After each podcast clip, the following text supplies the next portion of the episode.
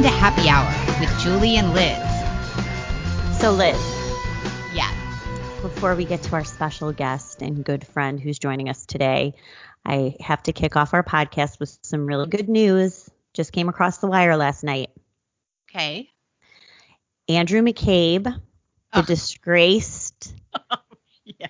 disgraced, lying POS that he is, um, by the very apolitical Joe Biden's Justice Department, uh, got all of his his I guess his firing reversed. Yes. So not only does he have a clean record at DOJ, apparently he gets his $200,000 pension. They will reimburse his $500,000 in legal fees fighting his firing, you know, after he lied to his own agency, FBI, three times about leaking classified information and signed an unlawful FISA warrant against Carter Page.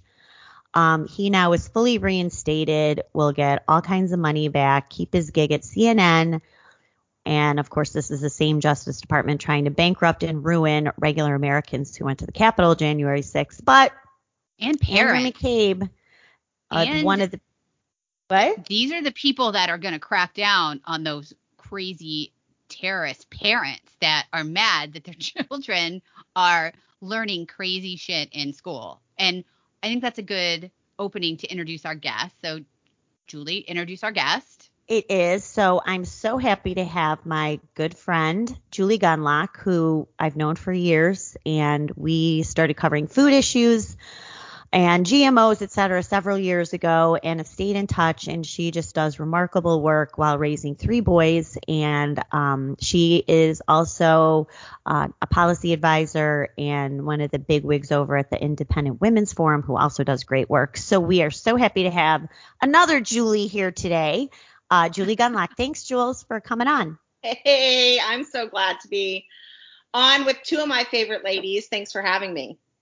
I know Julie is like my kind of my neighbor in a way. So Yeah. we haven't seen each other in a while because, you know, in the before times we did, but now we don't. We're gonna have to go. We're gonna have to call me JG because it's I know. confusing with all these So Julies. Julies.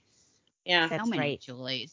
We should have a rule like Yeah, but, one Julie. but but but Elizabeth, you're right. We are neighbors, and yeah, we used to see each other all all the time around town, attending different meetings and lunches, and but now we're all hermits. Although I'm getting out a little bit more. All right, well that's good. So let's dive in to the big issue that's in the news, which is this horrible situation in Loudoun County, Virginia. And Yep. Loudoun County is a suburb of DC. Basically, it's a, it's a nice suburb. Um, and there was a big scandal that is on, I guess I would say, selected news outlets. It's a big deal. It's a huge story, but only Yeah. selected outlets are covering it Right. it's it's outrageous. It's stomach churning. Um, Julie, do you want to, JG, do you Yeah. want to describe the situation for our listeners who probably already know because our listeners are very smart? Yeah, so this situation really is like, I mean, grab your barf bag because it is really horrible. Um, a couple months ago, um, there was, you know, sort of viral video of a Loudoun County School Board meeting where a dad got really angry. He was almost immediately, like he was yelling and he was immediately sort of swarmed by police officers that were inside the meeting. Um, and you know, he was shouting. He he did look very upset. He was um, told to leave. He didn't. He resisted. The police tackled him. Um, and it's sor- sort of like a famous kind of picture or, or well-known picture because you know his her, his shirt um, rolled up and his like stomach was exposed and he was like sort of dragged out of there. And this is one of the um, incidents that was used by the DOJ to um, request the FBI to start investigating parents. Well, it turns out that this father, um, also, I'll just mention that uh, certain never Trumpers also use that information to suggest parents are this massive threat to the uh, to the country. Um, so uh, it turns out, um, thanks to Luke Rosiak, who does great reporting, uh, one of the few actual investigative reporters out there, uh, Luke actually talked to this dad to see what was going on, and it turns out that he was at that school board meeting. He wanted to talk to the school board about the fact that his daughter had been raped in a Mm. bathroom by a boy who identified as a girl and had a skirt on and was allowed to enter the girls' bathroom because of Loudoun County's new transgender policies, which allow a child, if he just says, like he wakes up on Wednesday, he's like, I'm a girl. And he, so because of, he sort of had, a, a, you know, personally declared that he was a girl. He is an intact male, biological male, walked into this bathroom after this girl and raped her. And the God. charges are for anal rape and sodomy and forced sodomy. It's absolutely oh horrible oh what happened to this poor girl. So this dad, oh of God. course, now there were charges. There were charges filed against this kid. And you know what Loudoun County did? They transferred this student to another school. They kept it hidden. They didn't, there was no letter to parents about this incident in the bathroom. They transferred the student to another school where he he again sexually assaulted another student. Again, Loudoun County kept it quiet. Anyway, going back to the school board meeting, and I know I'm talking a mile a minute here, but this dad wanted to talk to the school board about this assault. And while he was get up there getting ready to talk in the microphone, an activist walked up to him and said, "I don't believe your daughter." At which point he angry and he started yelling, and that's when the school board ask the cops to intervene and that's when the you know you see him being dragged out so this is the circumstances under which you have the now Merrick Garland using the FBI and, or the D- Department of Justice and the FBI against parents for a dad who had a legitimate pro- uh, issue to discuss with the school board and had every reason to be upset. And so, of course, this wasn't covered. Now, I will tell you, you mentioned media reporting on this.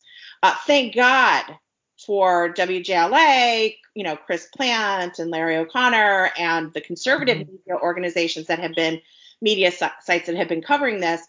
The Washington Post had a, a small, small article about it yesterday. Never mentioned that it was a boy in a skirt who raped this girl. Never mentioned the trans policies.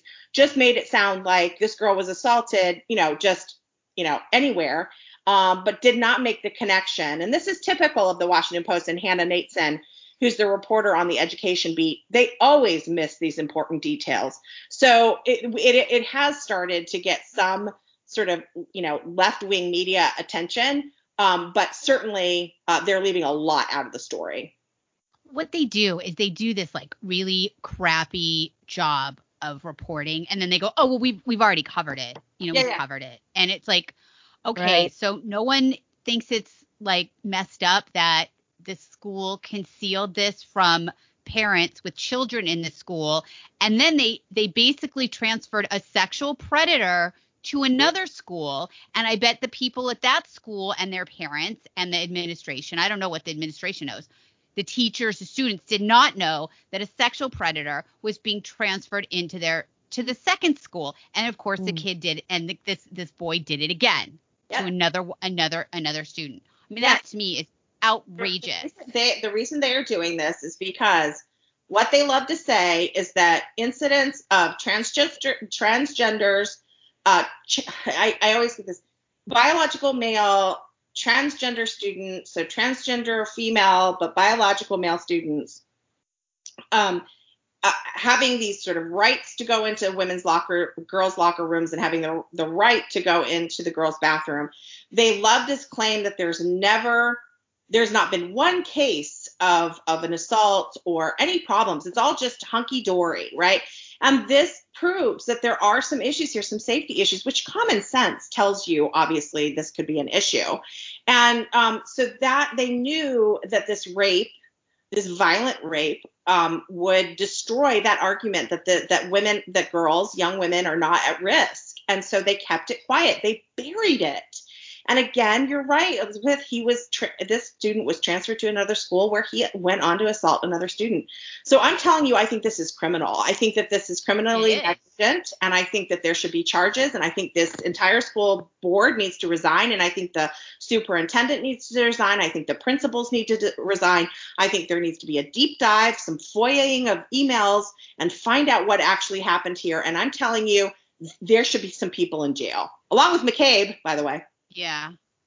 Yes. I mean, basically, you could have like 10 Alcatrazes outside of Washington, D.C. Yeah. and fill it up with all the criminals who run our government. I mean, seriously, if only. But explain where Loudoun County is for Yeah. people who aren't familiar. What your uh, what area you're talking about in Virginia? Yeah, that's a great question, Julie, because it's funny. Um, you know, I, I live in Alexandria City. Now, as the crow flies, I am five miles from the capital.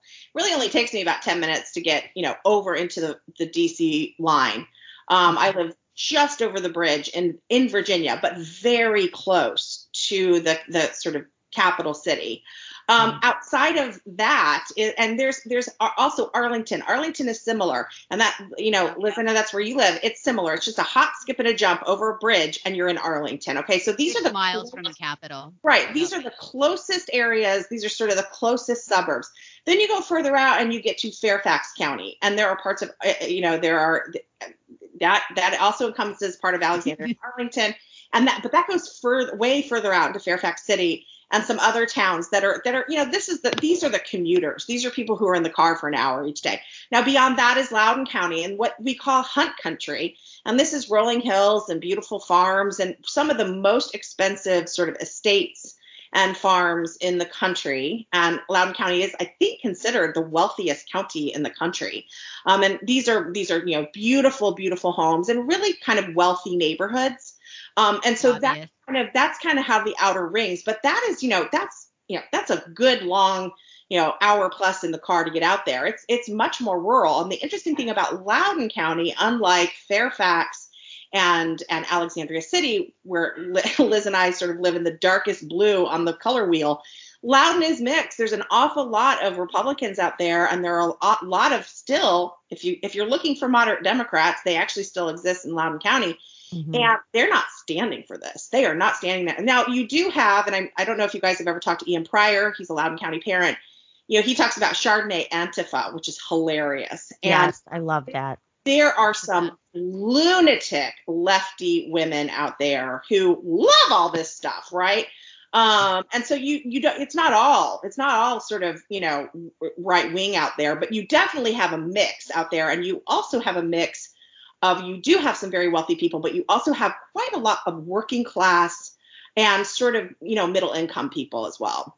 That's interesting because I've always said that most of the people that are doing this performance um, wokeness, the minute it comes close to them, the shit gets real for them, right? So it's Yeah. cute to put up a picture of you reading like white fragility on your Instagram, but when they're like, your daughter's going to be showering with someone that has a penis, like that's a di- that those are different things. So Oh yeah, the minute it Yeah. gets real That's is right. when these people are like absolutely oh, not. Oh, let's- and let's so talk about all this equity crap going on, and suddenly little Timmy can't get an advanced math because ladies' equity means getting rid of the, the talented and gifted programs and getting rid of the advanced track for math.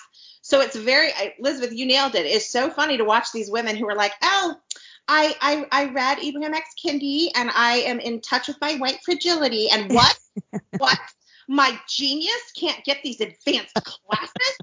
So you're right. It is kind of funny to watch these women kind of roll around and try to fit this into their, you know, they're trying to be these good little progressives, and suddenly, Mhm. you know, their kid isn't recognized as a genius. It's it's it's kind of wonderful to watch. well once And their this- kid gets raped or something, you know, um, things change a little bit for these because they get a dose of reality. I'm sorry, Julie, go ahead. No, I'm sorry. And I mean, Julie, you know, we know these mothers who are like that, not only for the advanced classes, but the moms who have trained their daughters since, you know, they could, before they could walk in any number of sports, soccer, gymnastics, whatever it is. Then suddenly it's like, oh, wait, she has to compete with a boy. Oh yeah. Uh, a- a boy can take over now and, and erase all of our hard work and, you know, hundreds of thousands of dollars in private coaching sessions and camps and travel teams and all this other BS that these women like to do because they now compete with other women through their children, not themselves. Um, and so, yeah, this is sort of a wake up call for them. But you know what I say to them? Fuck you, because you're the ones Yep. who voted these monsters into power.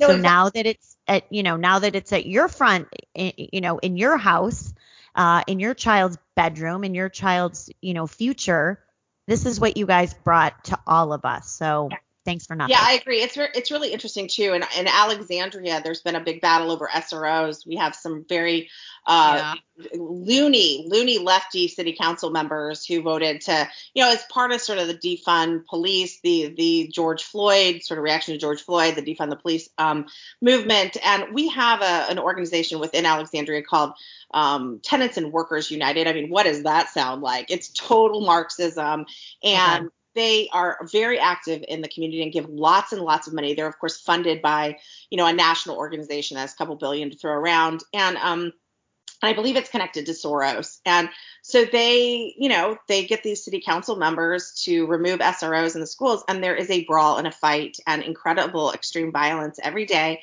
And you know, then when it comes time to put the SROs back, which is like sort of sort of a no-brainer, and you've got all these lefty moms suddenly like, oh, you know, little Timmy isn't safe at school. And so, you know, they're they're upset about it. And I'm like, you knew this was going to happen. You knew the agenda of these politicians. You knew this this was going to happen.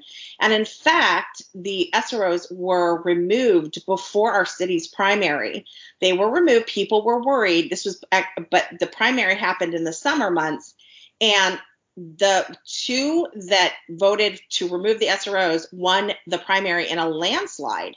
So it's not until, and then they, the kids go to school, there's huge brawls, and now all these Democrats are like, oh goodness, I guess, I guess these guys are bad guys, you know. But I have no doubt these uh-huh. guys will get elected, reelected. I mean, in these, in these wow. deep cities, it is amazing the amount of punishment that these people will take, the much amount of abuse of abuse that they will take before they vote Republican you know what? I celebrate it. You know what? I mean, I am a you bought the ticket, now take the ride person. I yeah. really am. And unfortunately, everybody, other people suffer, you know, like yep. your children or other people's children who aren't batshit insane. And so yep.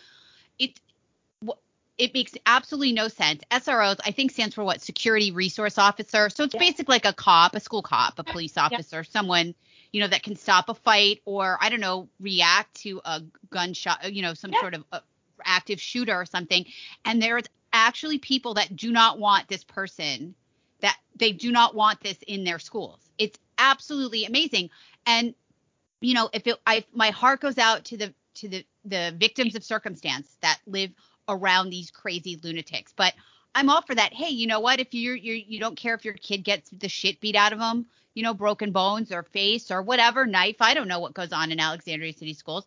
But you know, if they're if you're fine with that happening to your kid, then hey, great. You know, you yeah. you own that. But it uh, really it, it it's astonishing. I, Elizabeth, I tend to have that same opinion, but what makes me sad is we know that there is not school choice, and we know that people yeah.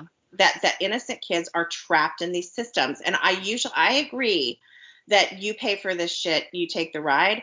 But this is the problem in Alexandria, the people who buy who buy that ticket, who vote for those monsters, send their kids to private school. Okay. Yeah. And they can afford private. They can afford to to to help the fund that provides private security at that public school. I'm sorry, at that private school, or to put security locks on the doors, or to ensure that there's staff that is you know that are trained in, in case of an active shooter situation.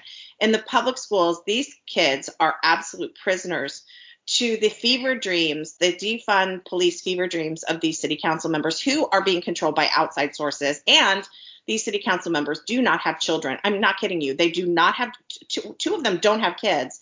And three of them that voted for this and refused to reverse their their vote um, don't actually have kids in the public schools. So it is really, I think, wow. I used to be much more of a, yeah, you bought this ticket, you can eat it. But I do know, and I actually, you know, I, I think, I think you and Julie know that I pulled my two children out, um, you know, a couple years ago. Once COVID started, we pulled the kids out and I'm homeschooling now one of them, and I'm I've got two of them in in a, a private school, and it is enor- it is an enormous financial strain for us, for my son, my husband and I, because we live in this extremely uh, busy or uh, you know uh, expensive town. I work for a yeah. nonprofit, for goodness sake, and so but luckily we were able to do it.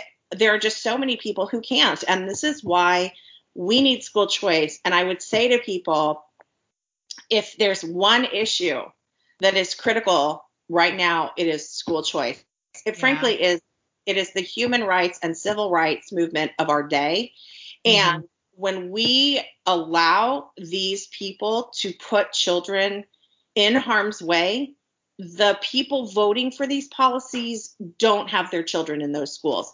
Public schools really are becoming an institution only for the poor now. I mean, I don't know a lot of people of means who will who keep their kids in those situations. And yet those are the people with the highest rates of voter turnout. Um, and so, you know, they'll vote for these incredibly irresponsible lefty politicians because they don't have to deal with the consequences of the policies that are passed um, by these people. So, yeah. you know, I, I private school here also, just for our listeners to know, in the DC area, private school is like the same as college tuition. It's like mm-hmm. it's a it's the same as like a New York City. You're talking 30, 40, 50,000 dollars for most of the private schools. Not not all of them. I have some friends that have their kids in like Bishop Ireton and in Catholic yeah. schools and they're not quite as expensive. But I mean, if you want to send your kid to a good private school, you're looking at like thirty or forty thousand dollars at least, like where the Obama children went. Because you remember Barack Obama did not send his children to no. pu- public DC school when he was president here. And most of the um, presidents with school age children do not send their children or anyone who's sitting in Congress and the Senate, they don't have their kids in the, public, school. system. No, and and they will, you know, it's it, it, you're right, absolutely, and it is fascinating. Even the superintendent of Alexandria Public Schools, Greg Hutchings, who's truly a moron. Um, like I actually sometimes feel bad for him because I I don't think he has two brain cells to to to rub together. Um, he sends his kids to private school. The chairwoman of the school board in Alexandria City sends her children to private school. Yeah. So the two most important people in terms of public school education in Alexandria, Virginia, do not send their children to the public school because they know it is a shit show.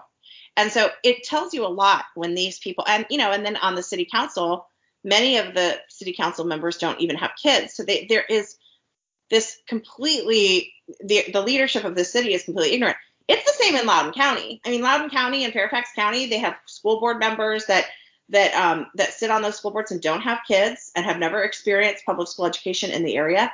It's really interesting. Inez Feltscher, who is at IWF as well, has done you know some. She does a lot of research into into education policies, and I talked to her once, and she said something like four percent of the population turns out for school board elections. So you need to mm. understand that in these communities, people are really not paying attention because who gives a crap about the school boards, right? Like if you don't have kids, if you're a retiree, maybe you send your kids to private schools. There's just so many reasons not to care. And, you know, in, in areas like Arlington and Alexandria where, you know, you're buying in this area so your commute isn't terrible, you know, like that there's there, property price, property values are not so affected by the public schools. Not like in, you're in a small Midwestern town um, so it's it's really it's really hard in these areas because you don't have high you, you don't have a really good set of people voting for good candidates. People just don't care. And as a result, you get these people who only see a school board election as a stepping stone to higher office. So they actually don't really care either. So you get really bad policies because of the quality of person who runs for school board. Do you think um, that the oh go ahead, Julie.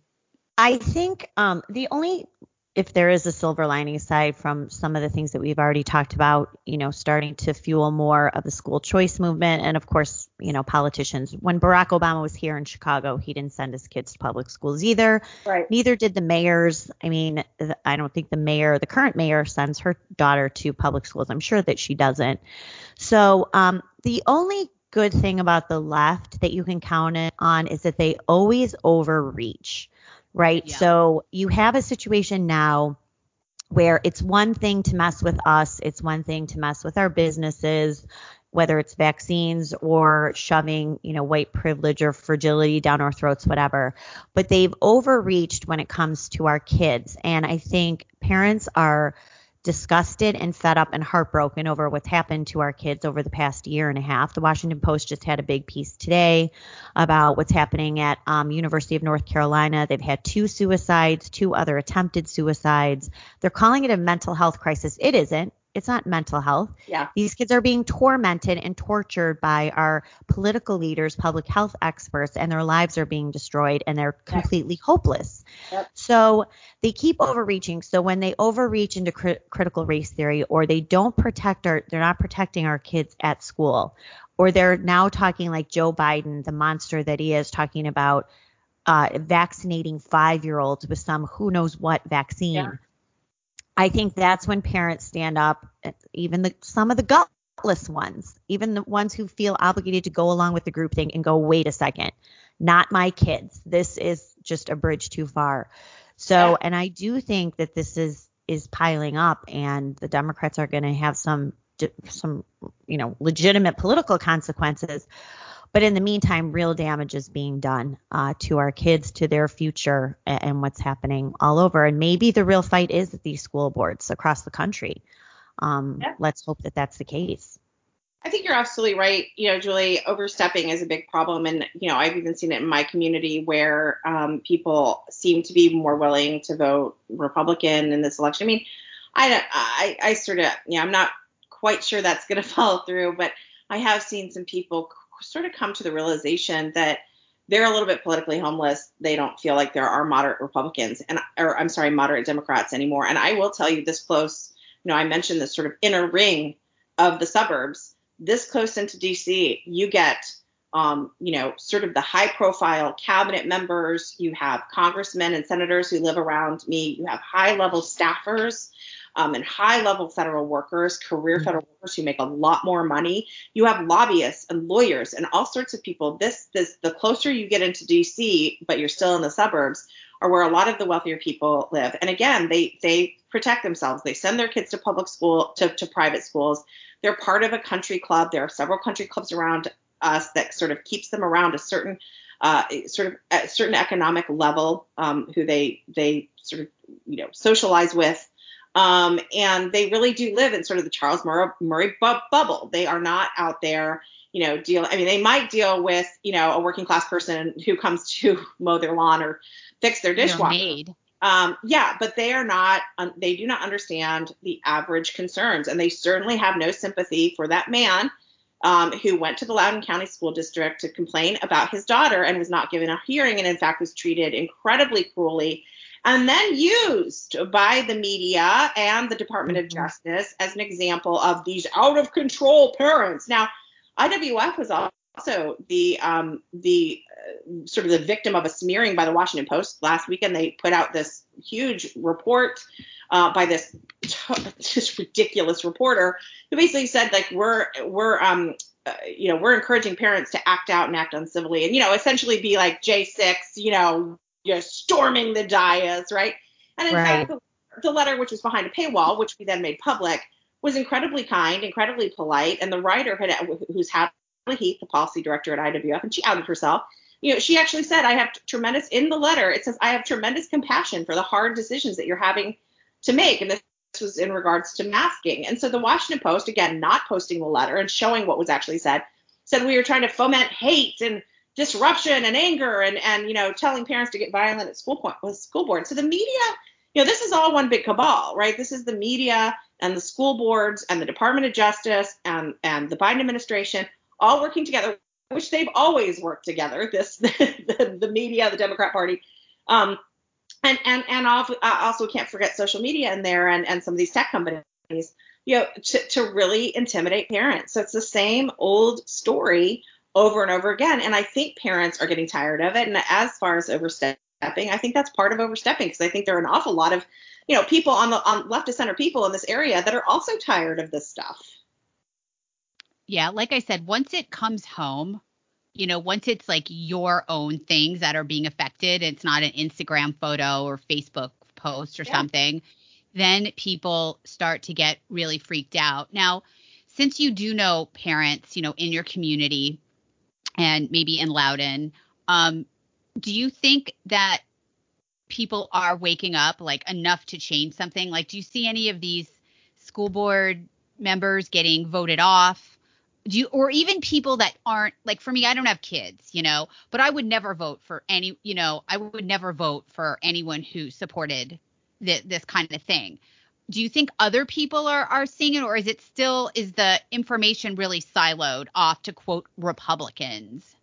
You know i i think that it's i think that that the left is really having trouble controlling this narrative. I mentioned hannah natanson over at the washington post reporting on this loudoun county thing and you know not mentioning the fact that this kid was wearing a, this this so-called trans student was wearing a skirt and walks into the women's bathroom and the reason that um, that wasn't mentioned is again it, it disrupts that whole narrative of you know you know, trans kids just want to use the bathroom that they're comfortable in and will never be disruptive at all. So, and this won't be used by predators and and you know using this oh I identify as whatever.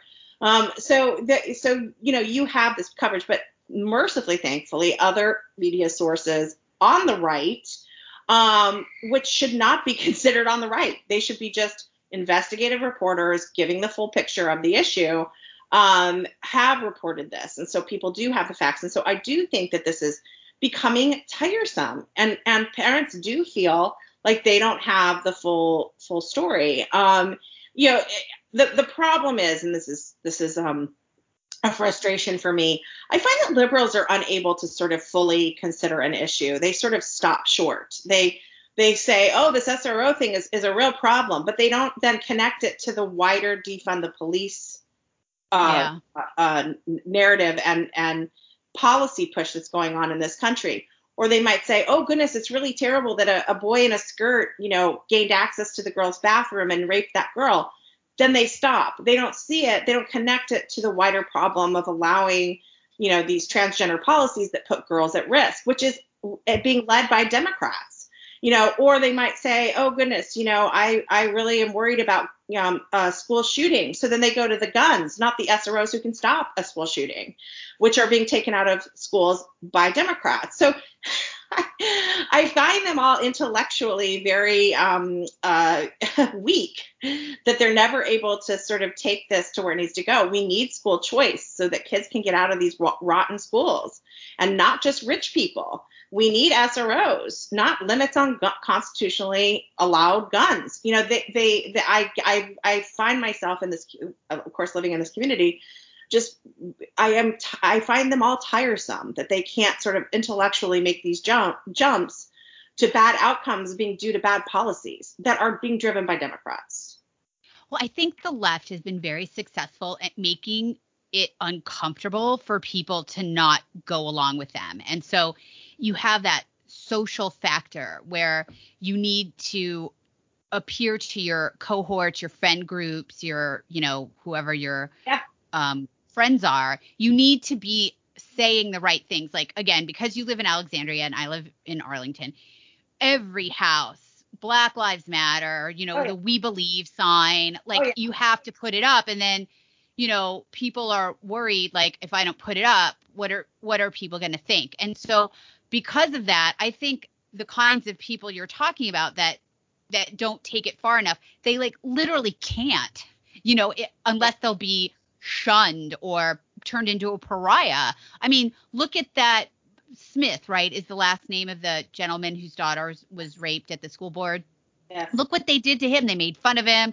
Oh, he's this fat barbarian. You know, he's a dirty person. He was some low life um, you know, and it, he was mocked. I mean, that's the, and the left has been very successful at making, I think, very uncomfortable for people to speak out. What do you What do you think? I totally agree, and I do think that there is that pressure.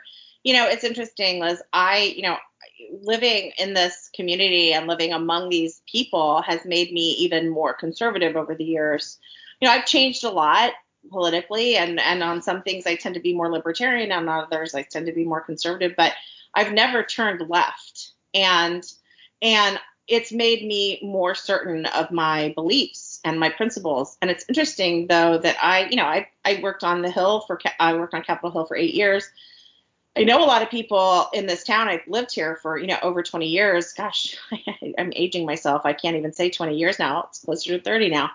And you know, I will tell you, I know a lot of people, and I know a lot of people in my immediate neighborhood and community that I used to work with on Capitol Hill or knew years ago, and many of them have significantly, uh, you know, sort of moderated their conservative beliefs and are now much more liberal, and so they have taken a turn left. And I think part of that is to fit into the community. It is to be sort of liked and to find fellowship and community with your neighbors because after all that's that's that's it's comfortable and i think that if you don't it's it can be a little bit isolating and lonely, and that's certainly been my experience um, because I'm not I haven't moderated at all.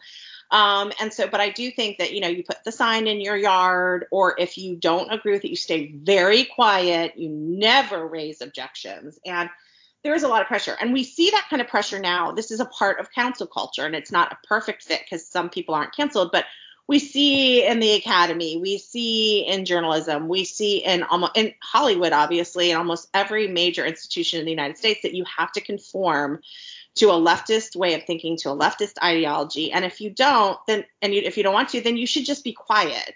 And that's a path that a lot of people are taking is being quiet. And that bothers me probably more yeah. than turning left.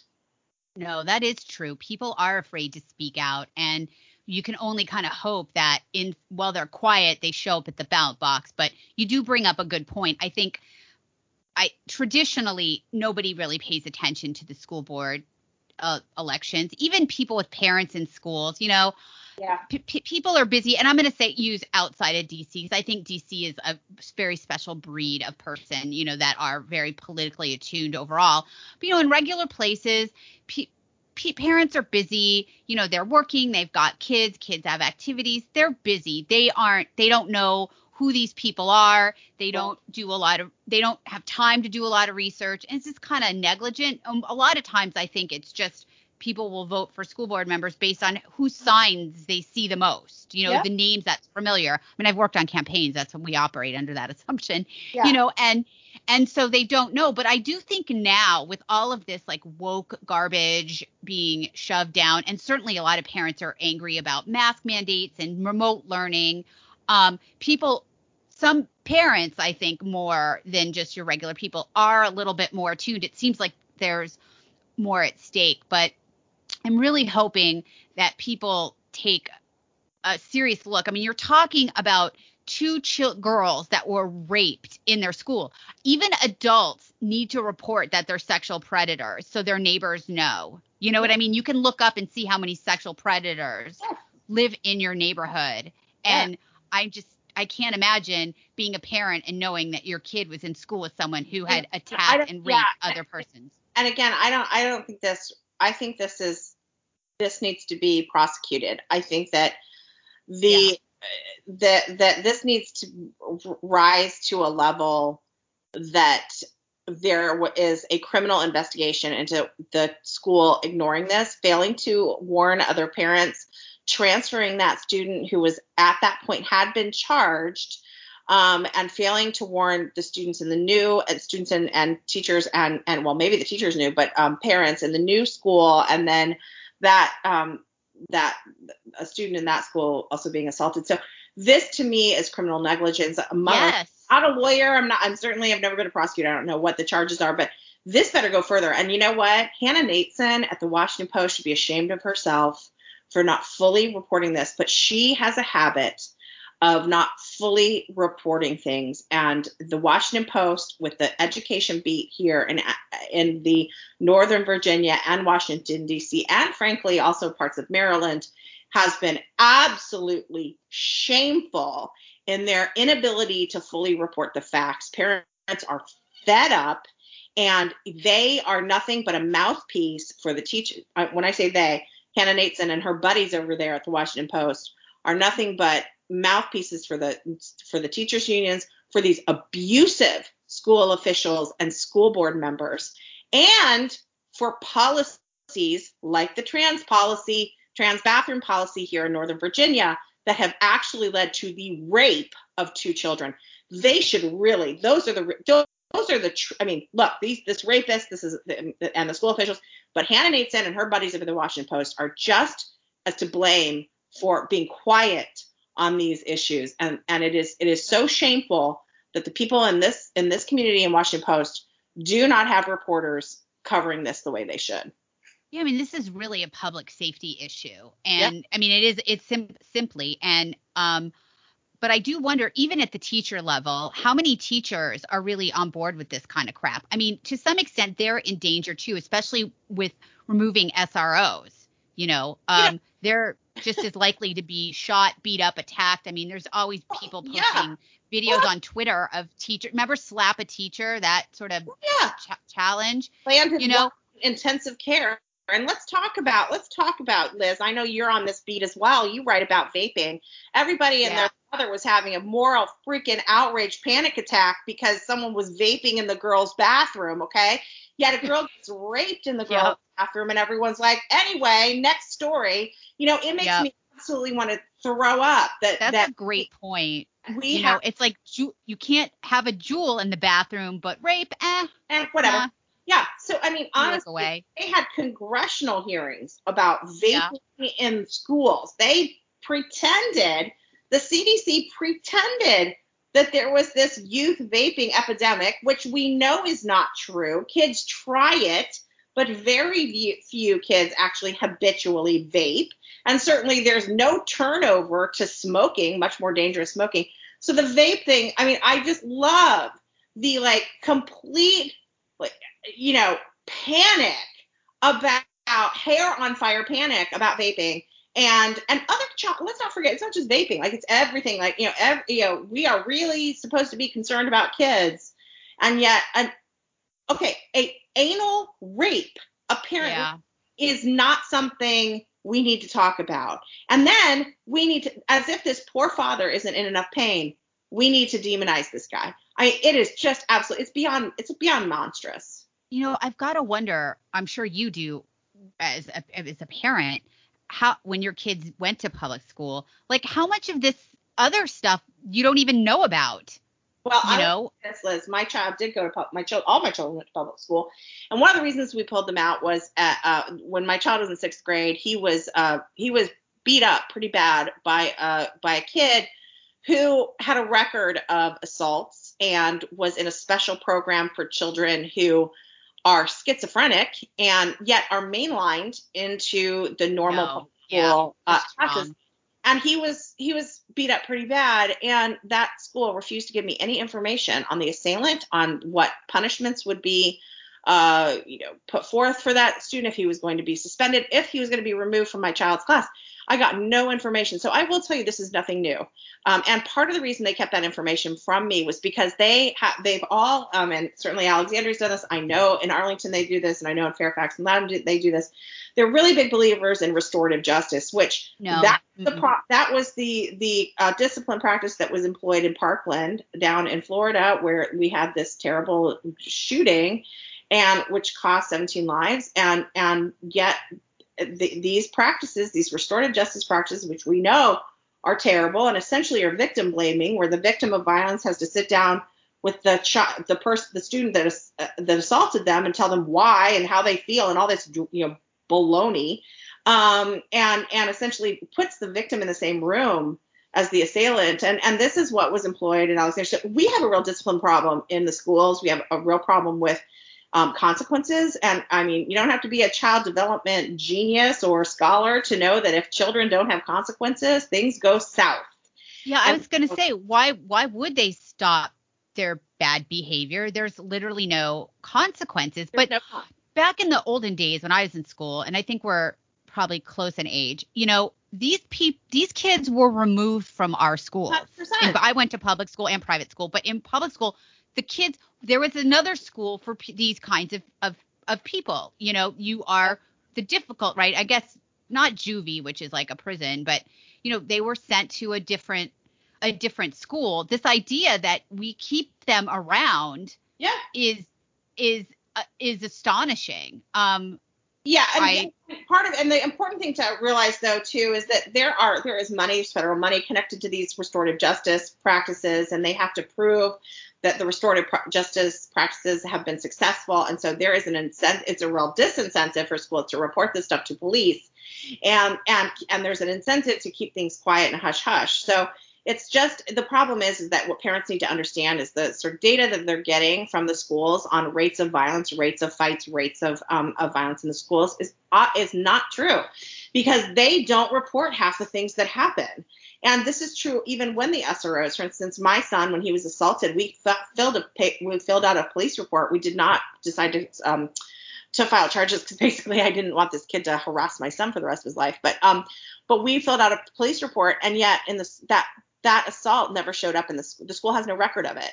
They have no record of it, and so right, so they can say, oh look, we have no assaults here. There's no Right. bullying. There's no problems here, and then they can get their federal biscuit or whatever they get for They- that. that they've that the restorative justice and this is what why restorative justice is so horrible because the promoters of restorative justice who are basically also the same people who want to defund police and remove SROs they can point to data and say look since we since we employed these restorative justice practices there's been a reduction in violence which the truth is that there's just been less reporting of violence and violence is still happening so it is a terrible situation in schools and that is why we need you know, there's a movement. Just it's it's a it's like you know, just move away, get out of the public schools. And I'm kind of there now. You know, I I really believe I do think people need to go to their school boards. I do think that they need to be a, a you know vocal and fight back. But more than anything, I just really think we need to we need to dismantle the public school system the way Yeah. it exists today. It is a dirty, rotten corpse of a system that needs to be dismantled. It does, and I have no shame in that. We need school choice. We need federal dollars to, to follow families, not not these rotten institutions, propping up morons like my superintendent who was paid $350,000 a year and then sends his kids to private schools. So we need this system to to really just disappear, and we need to give parents choice. Well, that's what happens, right, when there's no competition and the schools aren't competing because you Yeah. basically have a bunch of hostages, especially people that can't, you know, shell out five figures per Right. child to go to private school. Now, I saw a story this morning that said the Pennsylvania, I believe it was the Pennsylvania School Board, voted to remove itself from the National School Board Yeah. group. And the National School Board group was the one who I believe urged the DOJ to declare parents domestic terrorists if they show up at school board meetings. Do you know anything about the Pennsylvania situation? No, but I, yeah, well, a little bit. I do know that they reacted to the National Association of School Board uh, letter requesting Merrick Garland to get the Justice Department and the FBI involved in these parent, you know, investigating so-called threatening parents, you know, like dads whose daughters were just raped. Um, and and so they polled their members, and they were not made aware of this letter from the National Association and and so they have now requested to leave and good for them right so you actually Yeah. have reasonable people god bless but i will tell you something that's very interesting about these national associations we you know you you have these national organizations like medical associations and you know child pediatric associations and all these they're all these like professional organizations that exist to sort of represent certain industries. So again, I mentioned the medical field, and there's also in academics, right? And and you know Yeah. represent certain academic fields. These organizations, I actually looked into them because I was so appalled by some of the environmental activism I was seeing from some of these medical organizations, and this happens all the time, where a medical organization will go in complete will you know um, will advise something that is in opposition to medical findings or scientific findings. And it's because these medical organizations are run largely not by really practicing doctors, but kind of activists themselves. And they are activist scientists or activist, activist medical medical people or um, uh, medical you know professionals. And so these medical these professional associations of, often do things without the sort of consent of their memberships of their members. And this is an, a, a perfect example of this. This National Association, National Association of School Boards, sort of acting in a way that's contrary to what their membership wanted. And so, hopefully, we will see more school boards remove themselves from this National Association. And this National Association will suffer for this because what they did is absolutely horrible. School boards are supposed to be there to represent parents um, and to be their advocates and now they're they see parents as the enemy so i hope i hope there's m- many more school boards that pull out I agree. So let's switch topics. We only have like 10 minutes left. So I want to ask you um, about locally where you are. And I guess it's kind of silly because we both kind of live in the same general area. But we've had a lot of news about supply chain breakdown. Um, our our sec- Secretary of Labor was on paternity leave for a couple months. Nobody knew, whatever.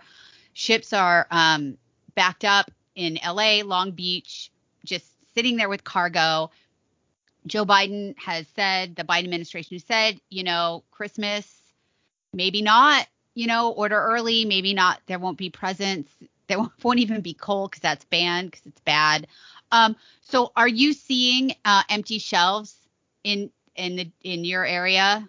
Yeah, I have actually. I have seen some, and I will tell you, I'm very nervous as the mother of three children, uh, three little boys. Uh, this uh, could spell disaster for um for for Christmas. I'm I'm planning on also uh, you know brushing up on my macrame skills in case I need to make them some sort of a macrame plant holder or uh, or or some other thing that they'll immediately throw in the trash because who knows, right? And and the bottom line is is this comes um, as people are continuing to recover from from COVID. You have Fauci talking about travel restrictions. You have the federal government um, um, putting, you know, uh, urging the airlines and airlines willingly putting in vaccine mandates, which is causing problems for travel.